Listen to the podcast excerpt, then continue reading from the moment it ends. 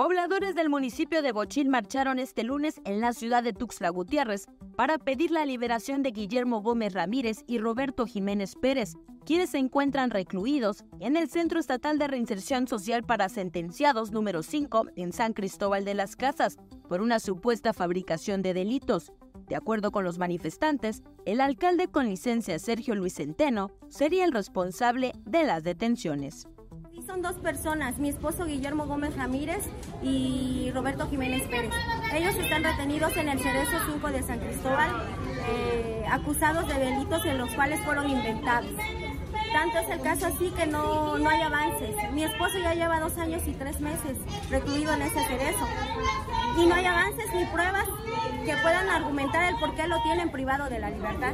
Y si nosotros recurrimos a esta instancia es porque nos han dicho, como jurídicamente ya se hizo todo lo posible, eh, nos dicen que es cuestión política. El alcalde eh, apoyó a esta persona que es Daniel Morales Álvarez, alias El Cataque, que es dirigente de la CIOAC o perteneciente a esa organización.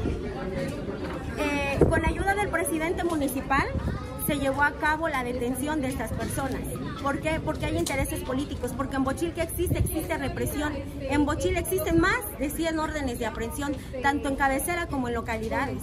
Que si las personas optan por tener libertad de expresión y es algo que no va acorde a lo que el presidente quiere, es donde empiezan a ejecutar órdenes de aprehensión. Los pobladores de Bochil aseguraron que entre la población hay miedo por el actuar del alcalde con licencia, al grado que prefieren callar en lugar de pronunciarse en contra de sus abusos. Precisamente el día de hoy muchas personas iban a sumar a este movimiento, pero ¿por qué se detuvieron tantito? Por el temor de la represión, están aterrorizados, de que en el momento de que los ven les inventan el delito con tal de detenerlos y privarlos de su libertad, cuando no debería de ser así.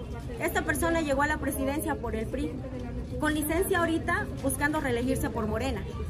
Entonces nosotros lo que queremos es justicia, ya no, que ya no se nos calle, que ya no se sigan cometiendo atropello con nuestros familiares porque ellos son inocentes, ellos no lo deben. Las esposas de los detenidos piden a las autoridades voltear a ver los casos, pues señalan tienen pruebas de que sus parejas son inocentes. Pues es muy doloroso porque le digo que él no lo debe. Si lo debiera, pues ahora sí con justa razón que lo pague, ¿verdad? Pero él es inocente, no lo debe.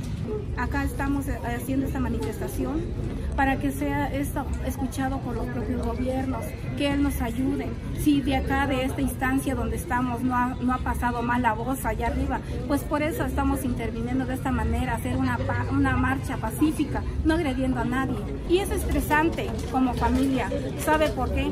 Porque tener un familiar encerrado y sabe que está enfermo y requiere una cirugía de que ya para un mes, imagínese, y sabiendo lo que es inocente y no debe lo que lo acusan, no lo hizo y que esté con una cirugía dentro de la cárcel, pues eso no, no es válido, la verdad. Para Alerta Chiapas, Rubí Zúñiga.